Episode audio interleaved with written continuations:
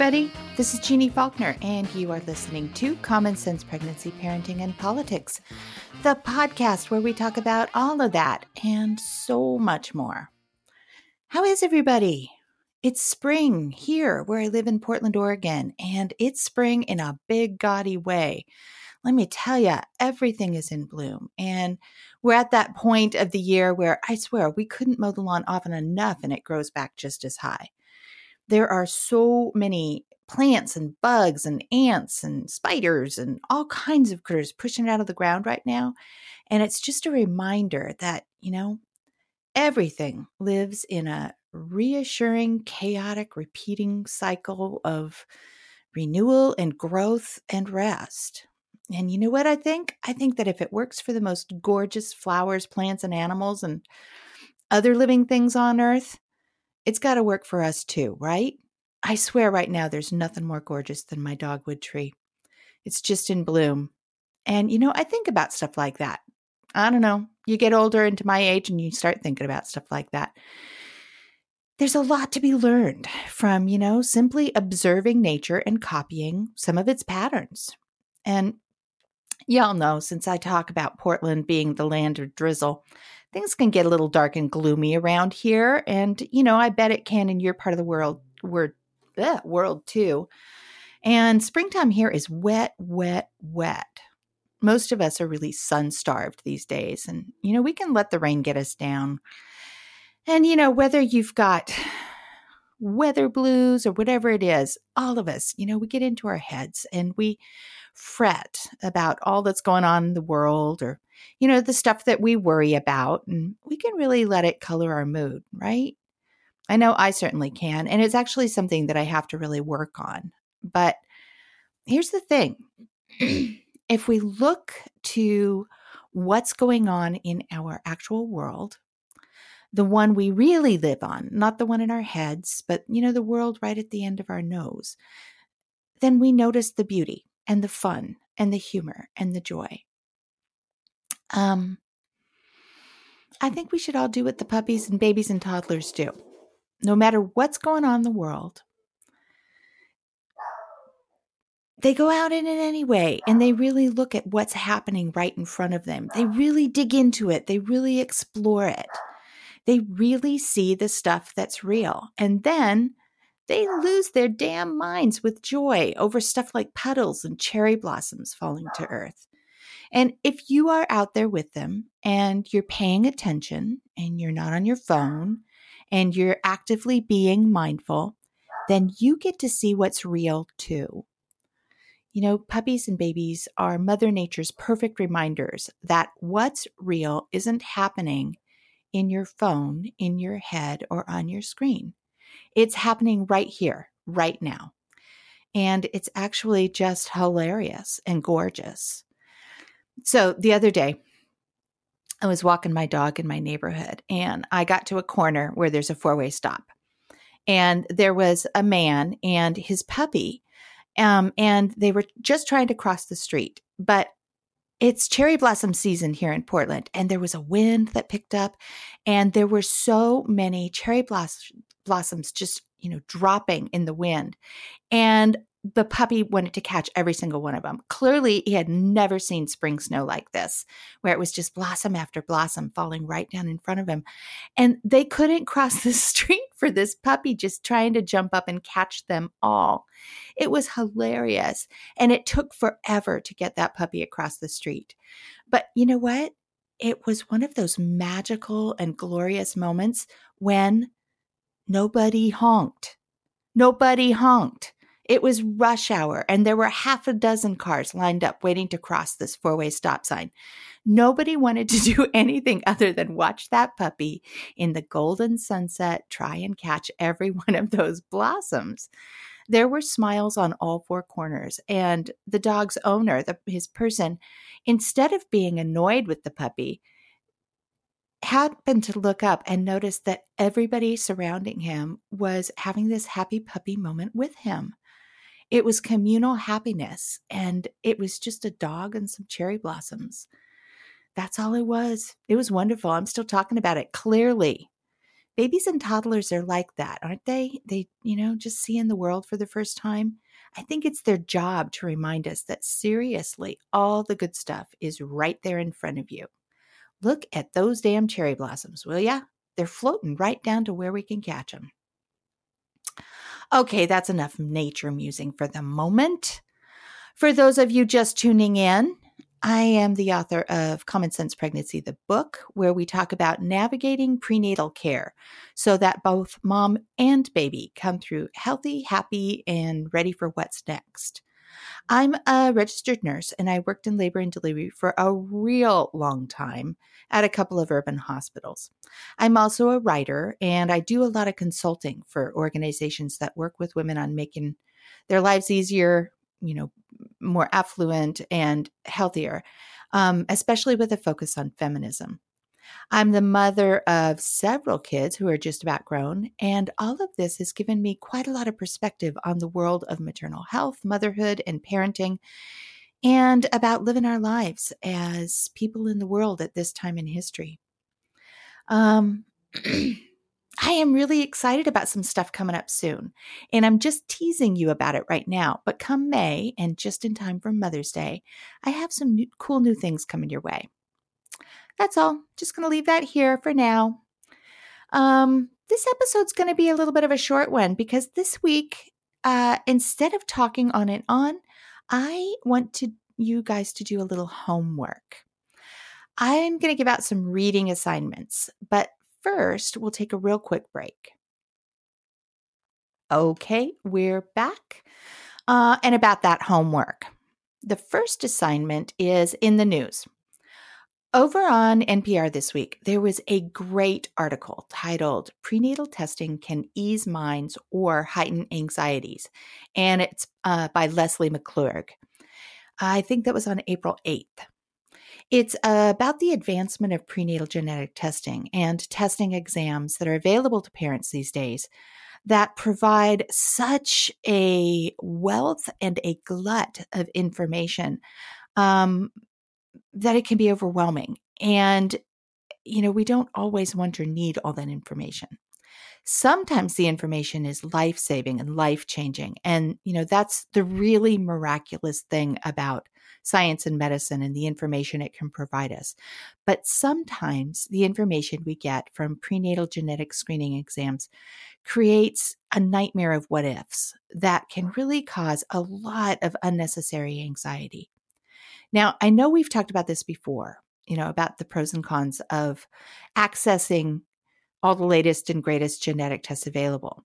But I think it's important to talk about it again. Um, and we'll probably talk about it several times down the road because it's something most parents, especially in the United States, are going to be offered. And they have to make some decisions about what they're going to do really early in their pregnancy and prenatal care experiences.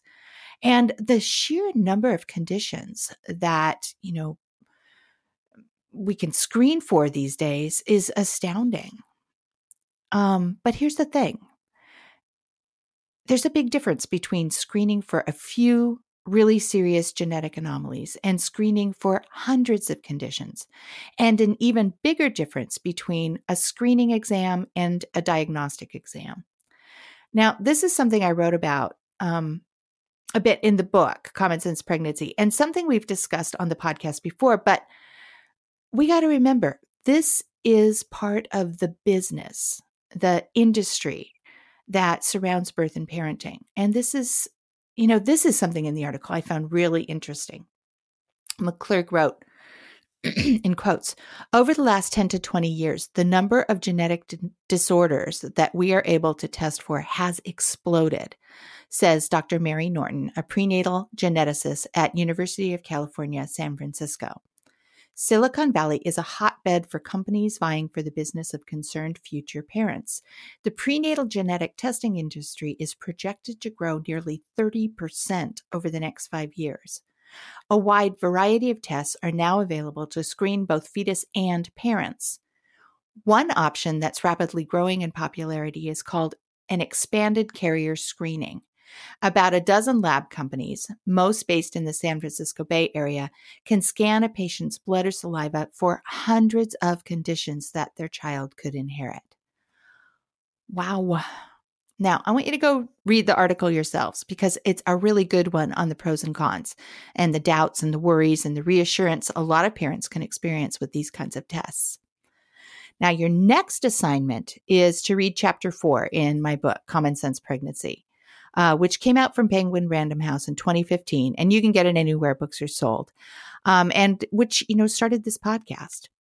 It's that chapter is all about prenatal tests, and there's a lot in there you need to know. So, again, I want you to read it all, but I'm also going to read a few bits of, and pieces of it here that um, I think you should know in order to take part in, you know, some of the really early prenatal testing decision decisions that you know you gotta you gotta do. Um, I'm going to jump around a little bit. I'm not going to read the whole darn thing. Um, and if you don't already have a copy, you can get it at your library, you can get it at your bookstore. You need to get one because it's going to help you figure out your own decision making processes throughout your pregnancy. So, okay, um, here goes. I want to read a bit about prenatal testing in general and the differences between routine screening and diagnostic tests, and uh, about why it's important to pay attention here. Chapter 4 Prenatal Tests. Testing, testing, one, two, three.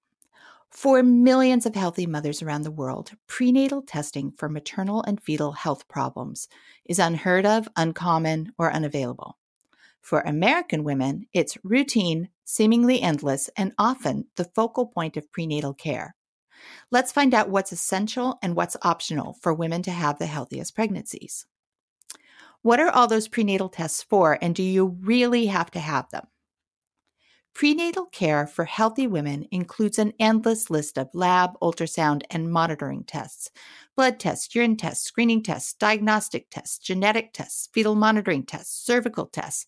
And that's just for women with normal pregnancies. Women with health complications have an even longer list. What are all these tests for, and do you really need all of them? Do they all contribute to maternal fetal health, or are some done for medical legal defense purposes? What happens if you opt out of all or some? Are there negative consequences to any of these tests? Most women never ask these questions. They go to their prenatal appointments and take the lab sl- slips and test orders their doctors hand them without ever asking what they're for. They stick out their arm or expose their belly and try not to wince when the needle goes in. Or they lie on an exam table, pull up their shirt, or take off their pants, and watch in wonder as an ultrasound reveals the mysterious little one growing inside. then, at their next appointment, or over the phone, their doctor or midwife tells them if any of the tests were abnormal or if they need further discussion. Because the doctor or midwife orders the tests and receives the results, it never occurs to many women to take ownership of the process. They figure their healthcare information will be given to them on a need to know basis, and they'll just follow orders. This is a big mistake. The prenatal tests that are important for every pregnant woman are those that can indicate or rule out significant conditions that may directly affect her or her baby's health. But not all prenatal tests are required or even necessary. In fact, some are completely optional. Some are done just to cover all the bases. Some are done to protect the doctor or midwife. Some routine tests may even unnecessarily alter the course of a pregnancy. So, Instead of ordering everything on the menu, many women would be wiser and better served by ordering a la carte. Prenatal testing can be breaks down into three categories: routine, screening, and diagnostic. Okay, here I'm going to read just a little bit to define each of those. Routine tests are done on most pregnant women because abnormalities detected through testing can significantly impact both the mother's and the baby's health. Plus, most of the conditions tested for have treatment options that are usually, though not always, effective. Then I provide a list of routine tests that are pretty important for most women. Okay, now I'm going to skip over to screening tests. Screening exams look at several different factors before determining results. For example, genetic screening evaluates results from a blood test and the patient's age and ethnicity and estimates the chances for having an abnormality. These tests do not diagnose a problem, they only signal whether further diagnostic, diagnostic testing should be done. Okay, so let's talk about diagnostic tests. Diagnostic tests go further than screening tests. They look at patients with increased odds for having a problem and determine what the problem is. For example, if a pap smear, which is a screening exam, finds abnormal cervical cells, then a biopsy, which is a diagnostic exam, will determine what kind of cells they are and whether the woman has cancer. If a urine dip, screening exam indicates increased glucose, then diagnostic tests will find out if she has diabetes. Similarly, if a genetic screening test indicates higher than average odds for having a baby with a problem, then a diagnostic test like chorionic villus sampling or amniocentesis will usually determine for sure if an abnormality is present and what that abnormality is. Okay, then we jump on over to talk about, you know, other kinds of tests, ultrasounds. And then the next section is the pros and cons of genetic testing. I want to read a little bit more from there. It used to be that only women at high risk for having a baby with a genetic anomaly were offered genetic testing. Women who had a previous baby with a birth defect or multiple miscarriages, mothers over 35, and women or their partners who were known to carry chromosomes for genetically acquired diseases were encouraged to do these tests. If a problem was diagnosed, they'd have the option to continue or terminate their pregnancy. As gene testing has become more sensitive and sophisticated, it's become available at earlier stages of pregnancy and in some cases can be done less invasively. Now, all women, not just the high risk ones, are offered genetic screening tests. Very early during prenatal care, you'll be presented with genetic testing options. If you're not paying attention, you may not realize you're having a genetic screening test done, especially if it's lumped in with other tests being ordered. If your healthcare provider is doing his job, however, he'll break the tests down so you can be an active participant in the decision of whether or not to do genetic testing. If your provider doesn't spell things out in a way you completely understand, then ask, ask, ask. Many parents opt out of genetic screening. They may be concerned about the minor risks involved in the test. Some don't want to know if their baby will be born with genetic or health problems and are fine with accepting the baby with whatever issues he or she may have. That's the way it was for all parents prior to the 1930s. It's the way it still is for most parents in the world who have limited access to health care. In the previous section, I explained the difference between screening and diagnostic tests. The American Congress of Obstetricians and Gynecologists explains it like this Screening tests are performed during pregnancy to assess the risk that a baby has certain birth de- defects, including Down syndrome, trisomy 13, trisomy 18, and neural tube defects. Then I give you a list of screening tests that may be offered. The information received from screening tests is usually reassuring, and mothers go on with their pregnancy feeling good that their baby is healthy or normal. If screening exams indicate increased odds for problems, though, for example, a genetic abnormality like Down syndrome or spina bifida, then the parents have to decide whether or not to do further tests. As mentioned already, a screening exam doesn't indicate for sure that a baby has one of these problems, just whether the baby has a greater than normal chance of having the problem. Once parents hear their test results, they have to decide how, comfort- how comfortable they are with the information they've received. If the odds are higher than normal, they have to decide on next steps. At this stage, many parents decide they'll accept the odds and won't do anything further. They just want a baby, any baby, even a baby who may or may not have problems. Many parents, however, need to know for certain whether their baby has a problem. They'll need diagnostic tests, which will either reassure them that their baby is fine or confirm that their baby is not fine. If it's determined that their baby has a serious problem, parents have to make a really hard decision to continue the pregnancy knowing their baby will be born with a health problem or to terminate the pregnancy. This is one of the most difficult choices that any parent can face. As of this writing, doctors can screen for around 2,000 specific genetic problems. How often are these tests right? Though the tests keep getting more sophisticated and accurate, they catch only about 80 to 95% of abnormalities, depending on the test, with a 4 to 6% false positive rate. That means they won't catch 5 to 20% of genetic problems, and sometimes they'll indicate problems where there really aren't any. There are no right or wrong answers when it comes to genetic testing. Ask the questions and talk about what test results would mean to you and your family. Then make an informed decision and be prepared to deal with the results. The only wrong answer comes from not asking the questions. Okay, we're going to leave it there. The basic premise of this chapter covers, you know, all kinds of testing that you're going to have throughout your your prenatal care, whether that's, you know, to decide on just one more ultrasound or whether it's to decide on, you know, an induction or other testing down the road.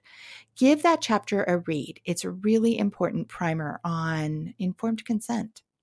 Now, um, we talked more about genetic testing back in February on episode 151 eh, when we chatted with Heather, Heather Avis uh, and Chris Beard. And I'm actually going to keep things pretty short this week because I want you to take advantage of, you know, all the homework that I'm assigning.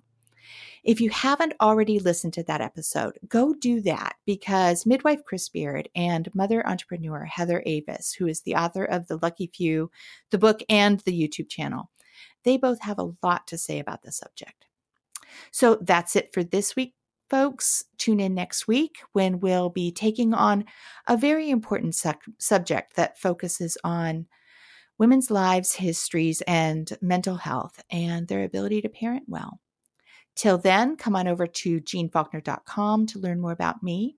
Email me your questions at jeanne at jeannefaulkner.com. And yes, I'll spell it J E A N N E F as in Frank, A U L K N E R, jeannefaulkner.com. Tweet me at Jeanne Faulkner. Find us on Instagram at Common Sense Pregnancy. And I'm over on Facebook um, on Jeanne Faulkner and on Common Sense Pregnancy and Parenting. Common Sense Pregnancy, Parenting, and Politics is produced by Alex Ward at Sounds Like Pictures Studios. Go buy the book, will ya? And keep your eyes on the website because we've got good stuff coming. Till next week, everybody. Bye bye.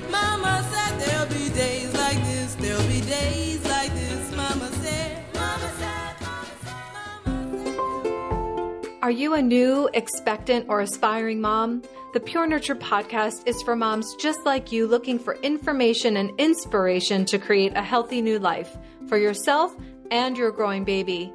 I'm Christy Rodriguez, and I'm the host of the Pure Nurture podcast.